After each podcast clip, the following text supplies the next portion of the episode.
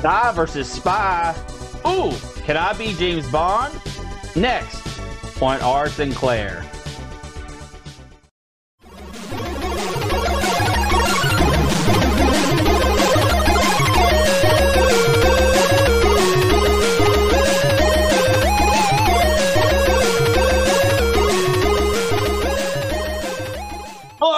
And welcome to the 100th episode of R. Sinclair. Your buddy Amigo Aaron, joined as always by the one and only The Brent. The Brent, it is the big 100th edition of R. Sinclair. I swear it in just at the right time. You did. It is a bit awkward that I did 98 of these episodes with someone else. Well, 96. But we will get more into that a little bit later in the show. But yes, this is the big 100th, and this week we're going to be taking on a game that I would say is one of the most well-traveled games in the old era of gaming. I mean, this thing appeared on... It is something that was on everything, yeah. And I love that, because I was thinking to myself, how many games can you think of that appeared this many times on this many systems? I mean, and when you think of games that are well-traveled like this... Can you think of any off the top of your head? I've got a few. The summer winter games. Yeah. Those were on a lot of things. I mean, of course, you've got all your arcade clones. Those always make the rounds, depending on how simple they are. Yeah.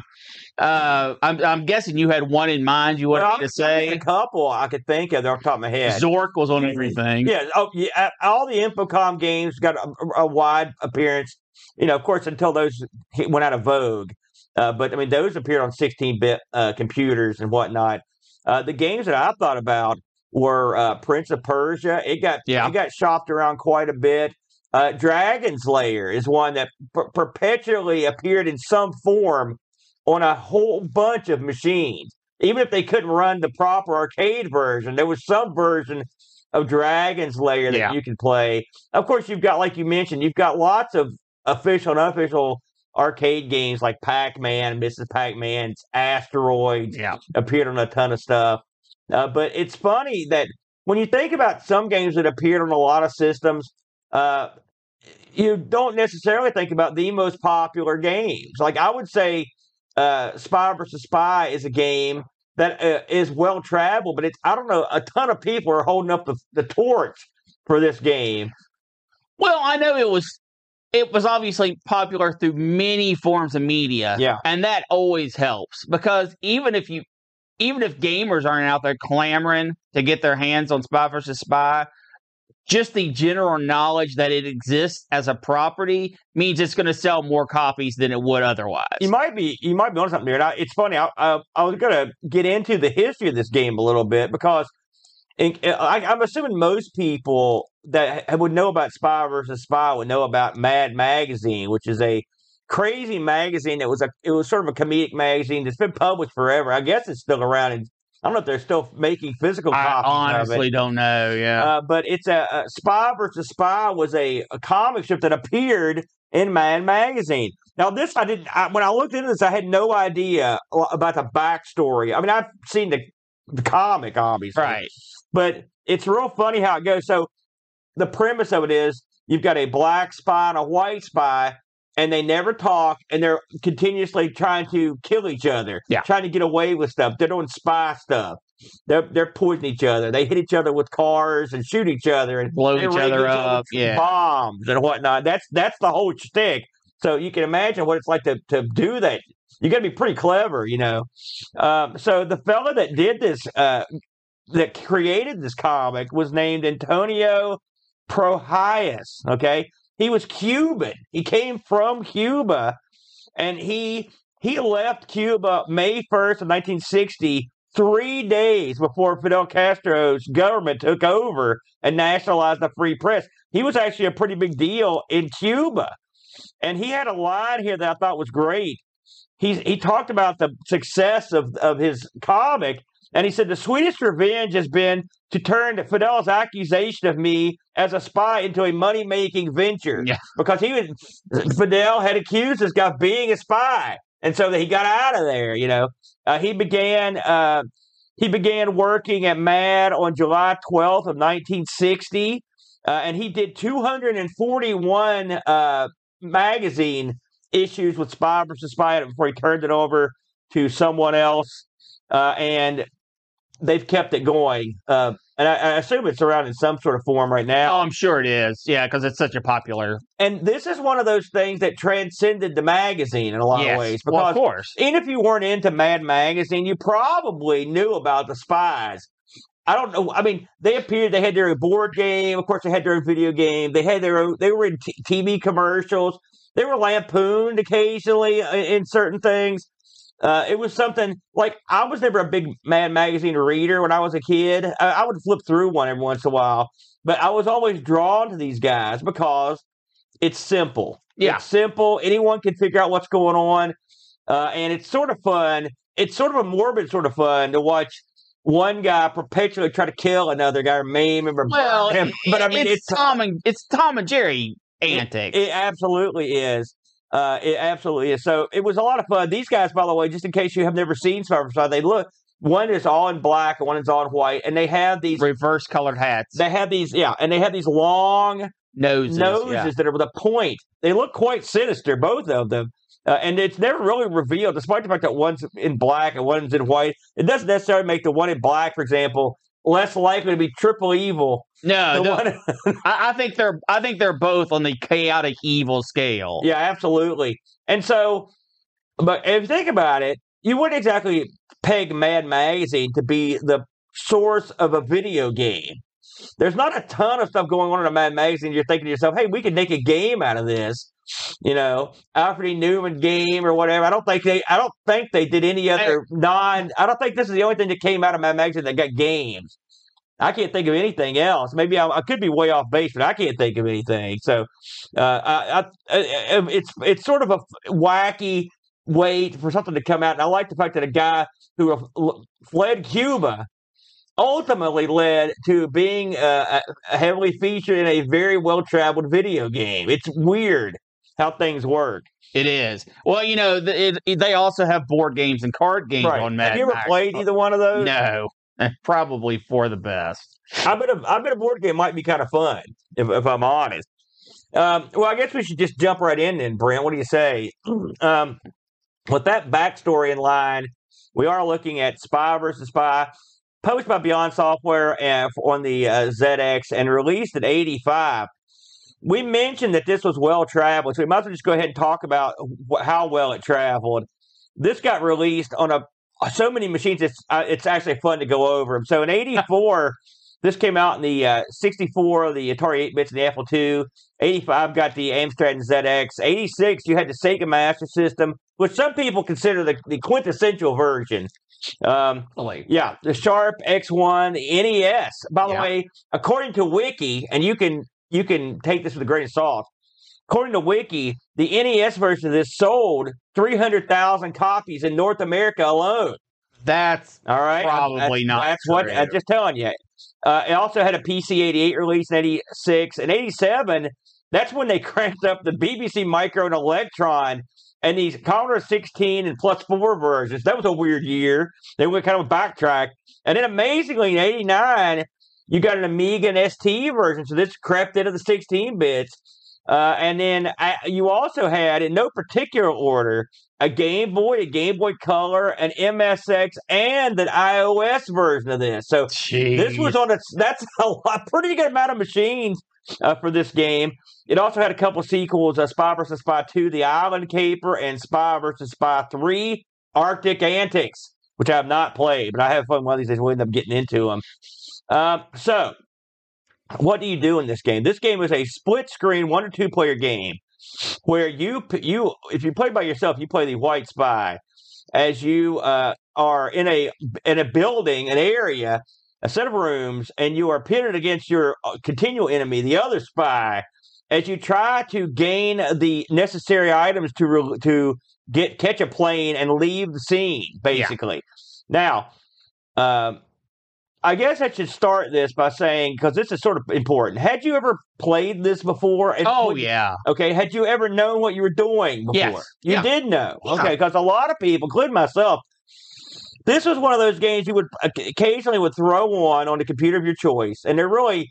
I haven't looked over a couple and played a few of these. There's not a ton of difference. I mean, graphically look different, but there's not a huge amount of difference.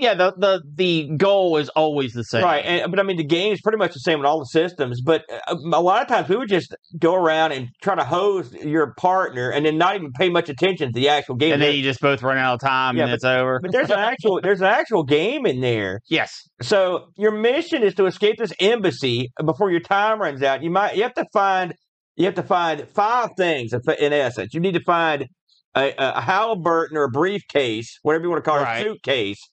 And then once you have this item, you have the ability to carry more than one thing. Okay? More than once, yeah. And so quest items, amongst the things you have to have are a passport, money, a key, and secret plan. You have to have these four things. Now, as you run through this... if you run through the rooms of this embassy, you're going to come across desks, and you're going to come across pictures. You're going to come across drawers and whatnot. Yeah, and what you can do is you can search them. You will move and you will look and you will find something back there. Maybe you won't, and you were looking for these certain items. Now, right. The caveat is until you get the Halliburton, a briefcase, you can only carry. You're only having these one thing at a time, and so it becomes a partially a memorization battle, and partially it becomes a strategic battle as to try to maybe move stuff where you want them, because you can take stuff and move it somewhere else and drop it. Yeah, you pick it up, put it in your inventory, take it to another room, and hide it in another bookshelf or behind a picture or something. Right now. These levels eventually can become multi-leveled, including not elevators, including stairs, ladders, and And so so at that point you go multi-level. Now, of course, there's always the other spy. So what's the scoop there? Well, in one or two players, when you come across the other spy who's doing the exact same thing, he's also doing the exact same thing. When you come into a room with that spy, anything you're carrying gets deposited behind the nearest bookcase or whatnot, and then you go into like combat mode, and in combat mode you try basically the combat in this game involves hitting your opponent with a big stick or club. I always thought you were stabbing him, but yeah, it's funny in the Sega Master System version of this, you're groin shot the other guy with your foot, but in this one you've got clubs that you whack each other with. So, and then you basically, I think 7 hits will kill your opponent. Now, let's move to the other aspects of the game. You'll see a ticking timer at the top of each player's area. These timers are not in sync with each other. No. And what these timers are, it's how long you've got until your escape plane leaves and you're not on it. So when this timer runs out, no matter what you've got, you're done. Game's up. You're out.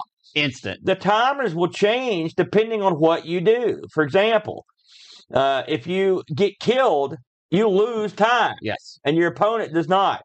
If you take time to set traps, we'll talk about, that takes extra time. And so you'll lose time there. So you can be doing great in this game, but run out of time because you did not find you didn't get all whatever you needed and get out the door. The other important aspect of the game are the traps, which is what we used to play without any concern for the game. It's like setting up the mousetrap board just to watch the little man fly in the tub. That's it. Well, did anyone ever play mousetrap as a game? I mean, me and Luke did one time, but it was not that much fun. So as you go through the game, you can actually you've got set items that you can use to kill your opponent effectively.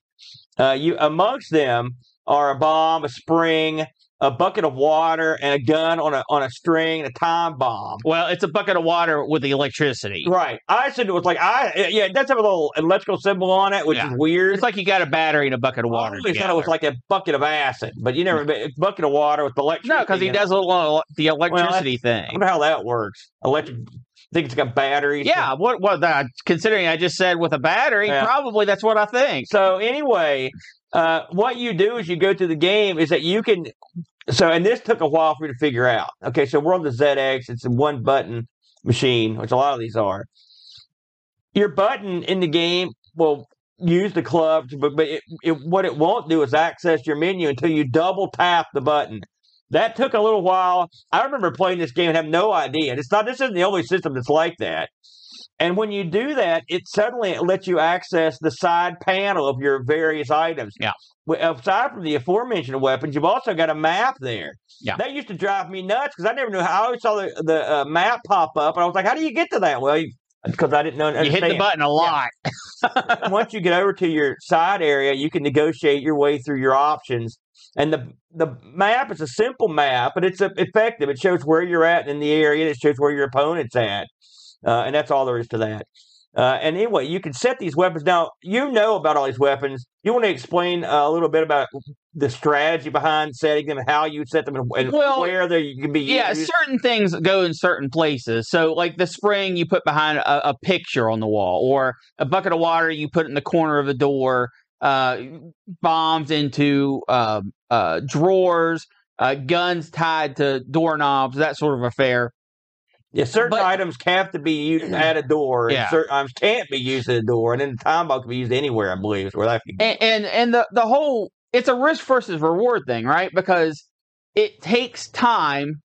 I mean, even more so than just doing the action. It takes part of your timer to set up these traps, and you have to think to yourself, if he dies from this trap, I get a time benefit. There's a time plus to me that's because of my opponent's time negative. Right. But you have to set the trap, which takes time, and then your opponent has to trigger that trap.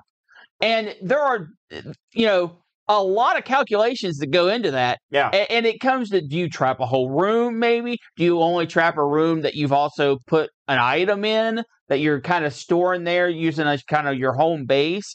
So, that is, in my opinion, that's the strategy of the game. Yeah. Because sure, you can run up on the other guy and have a big club off, right? Where you're both just hitting the button as fast as possible and hope you come out on top. Because that's how those fights always are. Yeah. Or you can try to set, the traps and try to get that time benefit. Personally, when I play, I never set traps.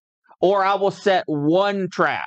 And I will set it in the same room that I know something is in. So at least they've got a 50-50 or a 1 in 3 chance that if they find that item, they're going to get hit with whatever I set up. Sure. And the funny thing is, with the traps, it's not that funny what happens unless you're the other guy. It's like you more often than not you'll set off your own trap. Well, that happens all the time. Yeah.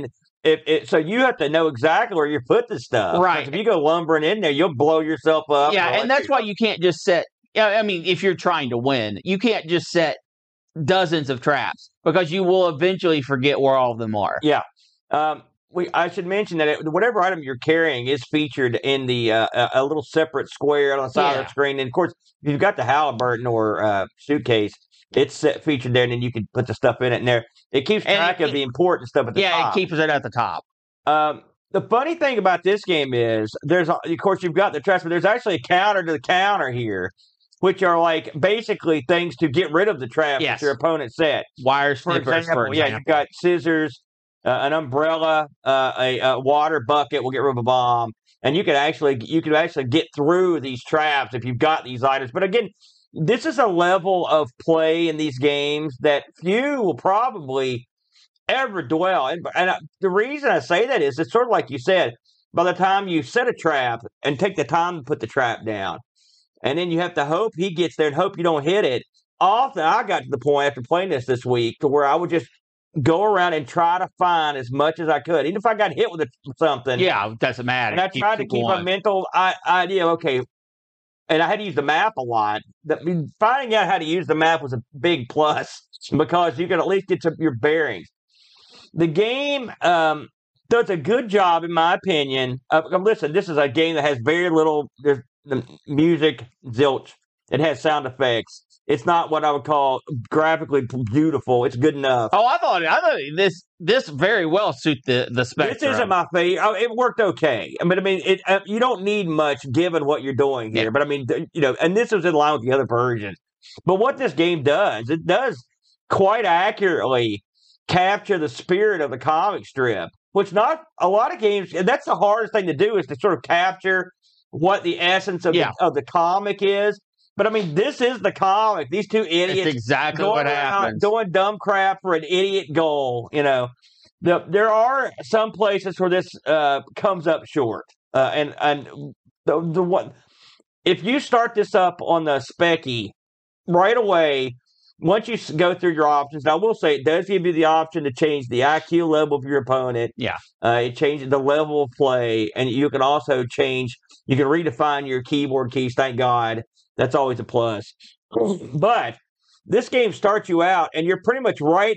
You're pretty much beside the other spy, and when you're playing the computer, and he's on you, and like it's not a good way to start anyone to learn a game, which I would call a more convoluted or complicated than normal game. This a lot of people again. When I played this back in the day, it was always just to beat the tar out of the other guy, and never to actually win the game. So when you look at this from a game where you're trying to win, that's not the best way to start by having your guy in there. I also had trouble just effectively always entering that menu. It's funny when you're in the middle of this game, it's hurry up and wait. There are times where you've got plenty of time. And then you've also got times where this guy's on top of you over and over and over. Another aspect that I wasn't too keen on was like when you get killed, I mean, it takes a while to get you back in, which I mean, I think that's fair. Be, but I mean, your guy turns into the angel and the whole 9 yards, which that's okay. And I will say that one thing they did built in is that when one guy gets killed, the other guy laughs, which I thought was a nice touch. You know, he gets a good hearty chuckle, which again, that happens all the time in the comic strip. What did you think about this as a player? Well, there's two ways to look at this, right? All right, yeah. It is the game good. Right? Yeah. And is it good for the Spectrum? And I want to tackle that last question first. All right. Is it good for the Spectrum? It's good enough. Yeah. This is not the primo way to play Spy vs. Spy. And when you have something that is on dozens of consoles, right? And you, in a modern setting, you want to play the best version of that game that's out there. Unless you just have a nostalgia, you know, for something. You want to play the best version. This is not the best version. However, let's look at it from, you know, the 1980s view, right? Where this might have been the only way you could play it. Right. It's fine. You've got it. It does everything it needs to do, and it presents itself very well. Would it have been better with more buttons? Yes. That's why anything that has multi-buttons is superior. In this case, that's certainly not a deal breaker. No, because you get used to it. You get used to it. So we've tackled that. Is it good? Is it good enough on the Spectrum? Yes, it's good enough on the Spectrum. Now, is it a good game? To this, man, this is one of those great dividing games. I personally enjoy this game. Mm-hmm. Because it is so different. Because it takes the source material that is Spy vs. Spy and implements it so well into a game, right? All right. They could have went a million different ways with this, and they could have completely cheesed it out, but they went and did something fairly unique without compromising the source material. Do I think that the game is, you know, hard to pick up for newbies? Absolutely. And normally for games like this, when you're working with a popular property, that's the last thing that you want to do. You want to have something that is dumbed down to the dumbest levels that just, you know, is easily consumed. They did not do that for this game. This is a complex game. It has complex ideas going on. Yeah. But it, in my opinion, it works to the benefit of the game. It takes a lot of risks in a time where a lot of risks were taken. You would not see, I don't think you could get a AAA developer in modern times to take a risk like this on a popular property. It'd be like taking Barbie and making like a Mortal Kombat game. Well, it just ain't going to happen. This is more in line with the comic though than that would have been. Yeah, that's true. You know, when this game came up, on the list to play when the selection committee picked it, I was actually pleased and excited, and I'll tell you why. This is a game that I've never understood up until this week because I never cared. That's the one thing I like about this show. Like, I'll play. No, seriously, it makes me play stuff that I wasn't that interested in. I mean, I saw this game all over the place, and much like a lot of other people, I had a cursory look at it. I screwed around with it. It was weird. It didn't make any sense. The controls were weird. I just said, "How the heck was that?" And never tried it again. Like, I knew about it, but I didn't care. And I knew when this came up, I'm like, I'm going to sit down and read the rules and actually learn and figure out what this game is, you know. And now that I have, I watched a great video where a guy compared the different versions of this. And one thing he mentioned, I'm going to pair it here, is that when you look at the comments, and I noticed this before, even before I watched the video, a lot of people talk about this game, and they're like, I never figured out what this game was. Or some people killed the game. There's no game here. It's garbage. Yeah. And you can understand why. Because when you first start the game, you get that feeling. Like, I played it once before I looked at any documentation. I was like, I hate this. What is this? You've got to... It's your classic example, because you're right. They captured the spirit and the fun of the comic strip quite nicely. Yeah. The design on this was quite clever. I should mention, by the way, that of course this was ported over, and I didn't go into any of the details on that. This was ported over by a couple fellows who did some porting. You know what I mean? Back in the day. And the funny thing is, we can look at who performed the conversion of this. They were labeled as Tag and the Kid. All right, that's who they. But I found their real names on Moby were Anthony Taglioni and Malcolm Hellon. And most of this, what they did wasn't on the ZX. Taglioni did Superman, but he also did. Listen to the stuff he did on like the C64. He did Mooncrest. He did Lords of Midnight. He did Deathscape. He did Shogun Total War on Windows. He was the big guy behind that. So Taglioni ended up having a pretty good career. Malcolm Hellon, he did, or Helen, Hellion's better, but Helen, he did Lords of Midnight and on the C64, and he did some stuff on the Amiga, including he was involved in Grimblood, Space Cutter, F-19. F-19, a big title on the Amiga.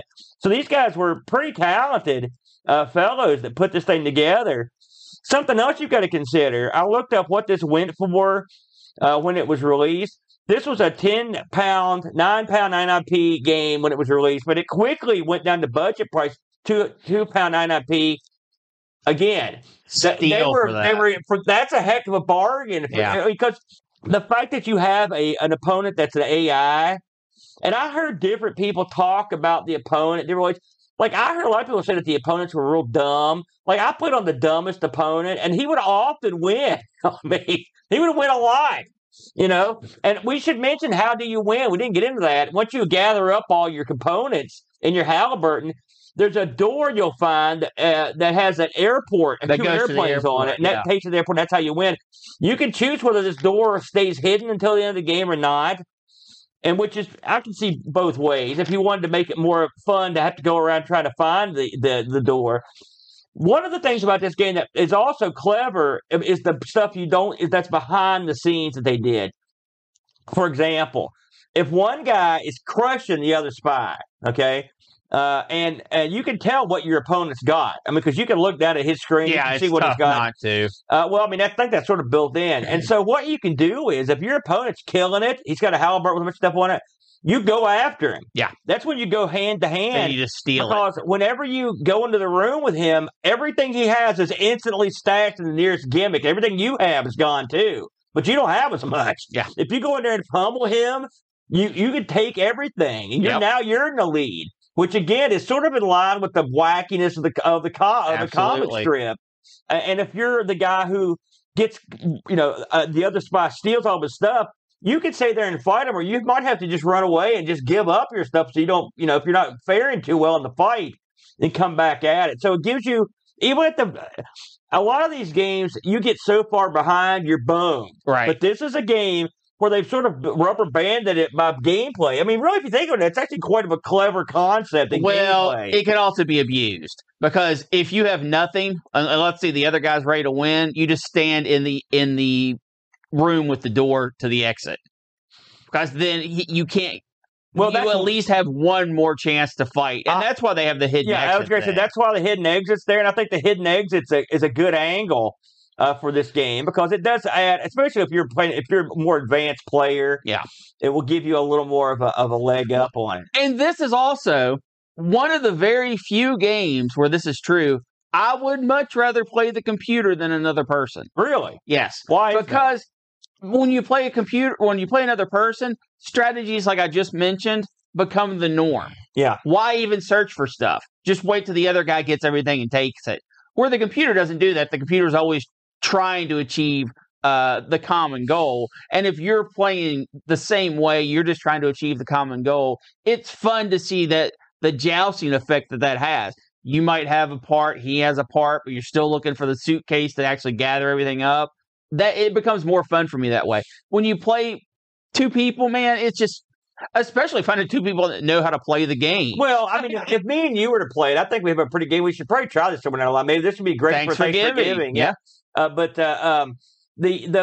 the hiding the exit door, but also you got to remember, you're not just going to roll in and wait for the computer to gather everything, go in there and beat its brains out. The computer's no slouch when it comes to combat. You can set it up so you have a really good advantage. How do you do that? Well, because all of the rooms have doors, just wire up both doors with gimmicks. Oh yeah. And so they have to come in with snippers. Them, yeah. Right, and then if you do that, you know if they're going to come from the top or the side, which is usually how these rooms are set up, right? Yeah. And then you just stand by the door, and as soon as they walk in, if you land the first punch, you have a really good chance that you're going to finish him before he can finish you, or run away. But still, that's a lot of strategy to be involved in this. Well, it's crap strategy. You don't play like that. The thing is, if that's no fun. The good thing is, by hiding that escape door, that nullifies a good chunk of that. It does put a lot of it. You can understand why they give you. The good thing is the options there. Yes. Because early on, you don't want to hide the door, so people can figure out what they're doing. Also, if you're playing with a less experienced guy, maybe give him a little bit of help. You know, maybe you're letting him get a little bit further, and you crush him at the end. Or maybe you're just the kind of guy that likes to crush suckers like you. And, of course, there is a alternative way to try to play this, right? Because the timers are a really big deal. Yeah. And you can run – just because you run your opponent's time out doesn't mean that you win. They just can't win. You still have to find all the items. Yeah. But there is some strategy in saying, if I can get 4 or 5 minutes off this guy's clock, right? Yeah. Even if he gathers all the items, I can just run him around until he dies, pick it all up, and leave. So that does kind of lean towards more, well, I'm going to plant a few more traps than I normally would. I don't play that way. I go hardcore into trying to find the stuff as quick as possible and get out, maybe plant 1 or 2 traps. But the option at least is there that you can play like that. You know what might be fun? I was just thinking about this. If there was a game of this where you got your console and not the other guys, it was an online version, and you could have maybe 4 or 5 people playing in a large, basically take this concept and expand it. Now, that might be kind of a fun thing to do. Well, they actually have. Man, I should have looked up the name of this because I knew I was going to bring it up on this show. There is a game where it's sort of like this, but not really. One person plays as a spy, and the other person plays as a counter spy. But instead of both of you running around the same environments, you're in an environment where the thing is happening, and the other guy's watching with a sniper rifle. Yeah. And he gets one shot to shoot and kill you. But you have to figure out which one is the human player. And you have tasks like, you have to maybe get a book, communicate with another spy, seduce the good guy, that sort of thing. Is this a Steam game? Yeah. Interesting. Yeah. I would like. I'm going to look into that. Did you just while we're thinking about it? Did you ever play the sequels to this? No. What's the point? Maybe one of the. I don't know. Maybe they did some stuff that we would enjoy. I've never cared about the sequels until right now. Well, for me, part of the charm of this game is it being what it did the first time. Yeah. Once they made money off of it and they could make sequels, I mean, I've never played the sequels. They might be the best thing ever. They're very similar. All the problems that I have with the game. Yeah. But I have a feeling it's just different, more in different traps with updated graphics. But for me, part of the charm of this, part of the fun of this game is they did so. They took that first risk. They made something so unique the first time. Once they saw it worked and they made more of them, it's not really my thing. You got to give them credit, too, because they actually, of all the wacky properties to pick, aside from the fact that the combat and the premise of the game worked for the comic strip, there's also sort of a minimalist, the comic strip's not what I would call like rich and deep art and background. No, yeah, I agree. Even that part of it actually works pretty well. You have your iconic characters. They have the very iconic look. Yeah. When you see these guys, regardless if they're drawn a little differently or from a different person, they all have that same look that is just instant. It's instant. Yeah. You know that's what they're going for. Yeah, yeah. I was interested to see how this would review. It's funny, Rick. Listen, a game doesn't get ported this widely, and especially over a series of 5 years. Yeah. Unless it's someone's buying it. Okay, yeah. So we know this was a good seller. Yeah. And so I wondered how this would review, and it reviewed pretty well. Sinclair used against 100%. Oh, it's not that good. Computer Gamer gave it 100%. Crash gave it a 93. CBG gave it a 90, and Sinclair Programs gave it a 71. Those are sterling scores. Ridiculously. I guess the check cleared big time. No, I think they just, they probably. 100%, Aaron. You understand something, though, Brent. This is a simpler time where this is a pretty multifaceted. How many multiplayer games are going to give you this sort of depth? Not that many. I know. You know. I think to give a game 100%, it's got to be completely flawless. Listen, and you can't do it with one button. We did get a review in. Our good buddy Pajako chimed in, Brent. He said, I've tried to play this game over the years a number of times, and really I just can't get on with it. It is a great concept, but I find the game very clunky and difficult to play, if I'm honest. I keep hoping one day I'll just click with it, but sadly not this time. The Specky version does a good job representing the game, but it's a little dull to look at. However, with limitations, the machine developers did a good job with the sound, and it moves at a good clip. And I will say there are sound effects, occasionally. Yeah. But in an age where any system library is at your fingertips, Specky is not the one to play this on if you want to play the best Spy vs. Spy version. I think you mentioned that as well. The NES is where I played it, so... Yeah. Overall, though, I enjoyed this one. I did have a chance to look this up on eBay, the brand. And this is selling, brother. eBay. Really? There were people asking. I always like when people try to get a lot of money for cassettes. But every once in a while, they find one. But this seems like it'd be ultra common. I saw people... If it sold as much as they said it did. I saw people trying to get between $21 and $30 for this. And that's a lot of people were selling it. I saw some sold... for $10, $6, $17, $10 again, and $2. So someone sold this cassette for $17. Not bad, man. I guess. I'm just saying, that's not bad at all. So, oh, no. Kudos to that person. I'm glad you found the game that you wanted to pay $17 Very good. For. So as we move towards the end here, I wanted to talk a little bit about this being our 100th episode of R. Sinclair. Me and you talked before because we are involved in several shows. Yes. And you come to these milestones more, and it's funny, you come to them more and they mean less because we've been around for a while. And this show was one that me and Boat started it's been quite a while ago. It was right after ARG, I think, kicked off. And then also we went on hiatus for a while with it, but brought it back. And because we both really love the Specky. And it's the system where it's always a solid title, but the titles are really shoot the gambit. And there's so many that you can run 1,000,000 shows, like this. I was looking over, of course you weren't here for these early shows, but do you know what our very first R. Sinclair episode was on? If I had to make a guess, I would say Jet Set Willy. No, it was Bruce Lee. Oh, okay. Of all things. I look back, we really started out hot because our second episode is still one of my all-time favorite games on any system, which is Chaos. It's amazing to me that there was a time that before me and my son knew what that was, because that game has been perpetually, it's on my kid's phone and mine. And we also have the Steam version, the new updated version, which is awesome. I love Chaos. I don't know if you ever played Chaos? Yes, of course. I can't remember if you played it or not, But we went through, I was just looking through the list of stuff that we played over the years. I had a couple things that stuck out to me. Daley Thompson's Decathlon, because I'm a big fan of that sort of thing. It's funny, a couple of these I remember because there were episodes where me and Boat would get into a big fight. In fact, when we were having, there were a couple episodes where Boat was real angry. Boat's perpetual missaying of Attic Attac, which is spread across multiple shows now, with people calling it Attic Attac, which drives me bananas. So he ruined that for a lot of people. I've liked some of the newer, like we played some of the new stuff. We played some of the old stuff. You're right. We did play Jetpack.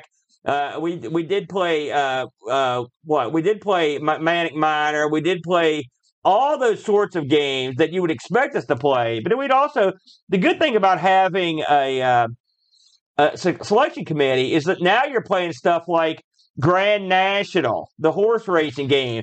I mean, but we got to learn a lot about horse racing in that. You know, I thought that was cool. We also we've played every sort of racing game, biking game, all sorts of crazy games over the years. It's been a good time playing all the games. And you came in, and now your first game was just. Do you remember because you took over for Boat a couple times last year. You remember what you were playing? I don't. No, you don't remember. You don't have that stuff burning your retina. I get caught up to the major league so often and sent back to the minors just as often. I can't keep track of it. Also, I want to mention that we also, there are some other things I wanted to mention. We played some bad games on this show, some real bad games. The one that comes to mind was like Transformers was I thought was not that good, but there were plenty of those. There was. I'm trying to think of the name of this game. We played this game. It was so wacky that it came with its own like soundtrack. Did you ever watch an episode we did? Somebody on the chat will remind me what that was. And it was a real wild game where you actually listened to music along with while you played the game. Yeah. Are you talking about the one from Brazil? No, it wasn't from Brazil, although that was good too. Deus Ex Machina. That's the one. Deus Ex. What a crazy game that was. I thought that was a real that's one I think about quite a bit whenever I'm thinking about the things we've done. The game wasn't the best, but the concept behind it was grand, you know. So since Bo was involved in so many of these episodes, I mean almost all of them, I asked Bo to send a little clip in to talk to everybody about his experiences on here. Brent, you want to run the clip? Here it comes. Guys, listen. R. Sinclair, 98 episodes that I did with you guys, me and Aaron. Listen, we have done it all. Soared through the skies of Jet Set Willy. We've duked it out with the baddies and Target Renegade. I still don't understand sort of the misplaced affection for that game from you guys in the UK. We solved the mysteries of The Hobbit. We've done everything you can do in those colorful worlds of the ZX Spectrum. But, you know, we've done more than that. We've discovered the heart of British culture. And by that, I mean, we learned about snooker. We learned about Jockey Wilson. These are the things that tie the nation of England together. And so, as I step away from the mic, as I step away from R. Sinclair, I can't help but look back and just thank you all for helping us choose the games that defined a nation. And I also want to say a special thank you to the Brent. You know, if I had to pick one person that had fresh energy and just boundless enthusiasm for the platform, it would be Hurricane Zone Brent Dowdy.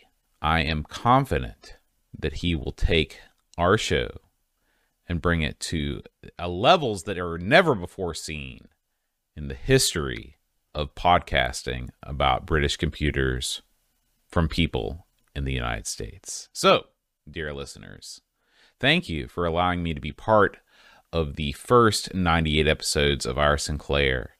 And thank you to the Brent for carrying the torch onward. And of course, the biggest thank you of all to one Amigo Aaron for being, really, I mean, if you had to choose an American ambassador for a UK computer, could you think of anybody more willing, more potent than Amigo Aaron? Guys, enjoy the episode. Rewind tape and press play. Thank you both for chiming in. He really does love this show, and he loves the Sinclair. We still play stuff on it all the time, and Boat's going to start joining me for some of my live streams on Friday nights sometime in the not-too-distant future, probably after he gets back from going to the cave. I was going to say, I don't know when he's going to fit that in. Hey, listen, I want to announce that that next time around at R. Sinclair in a few weeks, we will be doing episode 101, Their Finest Hour. Yes. As was chosen by our Game Selection Committee. If you're interested in hooking up on the Game Selection Committee or just joining us at Patreon, head over to Patreon and give it a shot. We are there, Amigos Retro Gaming. We'd love to have you in, R. Sinclair.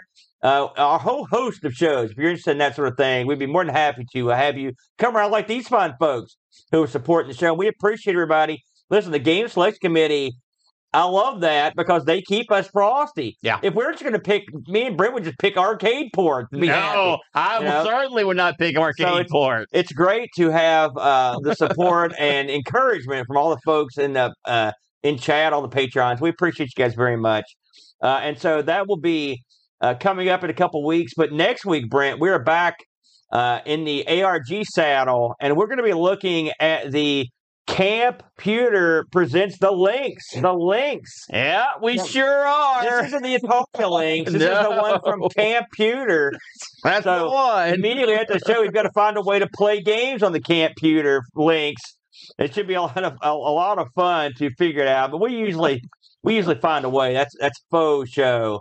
Have we ever had a show where we didn't play the games? We've had shows where we had to change the show because we couldn't find an emulator, but it only happened to me once or twice. Yeah, very rare. So I have a feeling it's normal when someone picks one of these wacky computers, then there's an emulator for it. And by the way, this is where I love going into wacky zone for ARG. I love that. Like a few weeks ago when we did.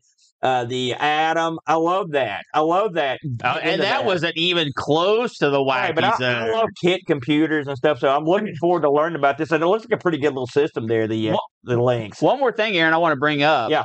We are on the cusp. Actually, it will be tomorrow that the Amigos Retro Gaming YouTube channel will have been open for 3,000 days. Really? 3,000 days tomorrow for the YouTube channel. That's a long time, folks. What a weird stat that is. Where'd you come across that? I was like, I wonder how long the channel's been up. And then I said, whoa, we're real close to 3,000 days. It is. And then that was it. We just had our first video go on 100,000 views. And that's how long it took right there. Of course, that video came out last year, but still. One view every 3 days. Hey, I want to mention, we got a couple things upcoming real quick. As the crow flies, every Friday in October, we'll be doing the Conversations from the Dark Side show. Me, Rob Flack O'Hara. We completed our first show this past Friday, where we talked about TV horror. These are made for TV horror. It was a lot of fun, and those are available if you're interested on the Amigo Stream Team channel. I also want to mention that coming up early next month, we'll be back to BGW Wrestling. I'll have more information on that when it comes close.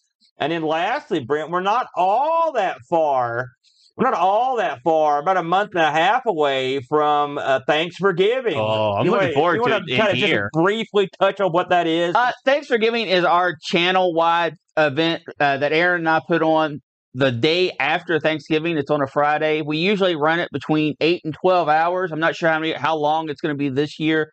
Kind of depends on what else going on in the life, on our lives otherwise. Yeah. But it's just a little show where we sit down, we play some games, and it's just a way to say thanks to all the folks out there that have given money throughout the year, either to us, to charity, to say thank you for all of the nice messages and gestures that we've been given, and the gifts that we've been given.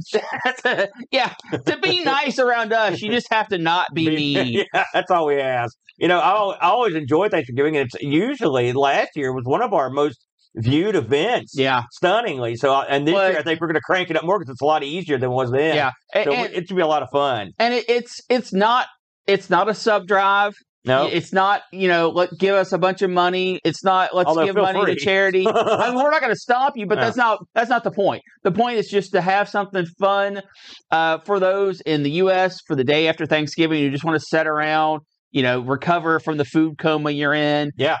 And for us to try to be entertaining and just we'll try a little back. We'll try to be entertaining. I wouldn't hold your breath. That's all we've got this week, Brent. Any final thoughts? No. We're out of here. Take it easy, everybody. And remember, rewind tape. And press play. Bam.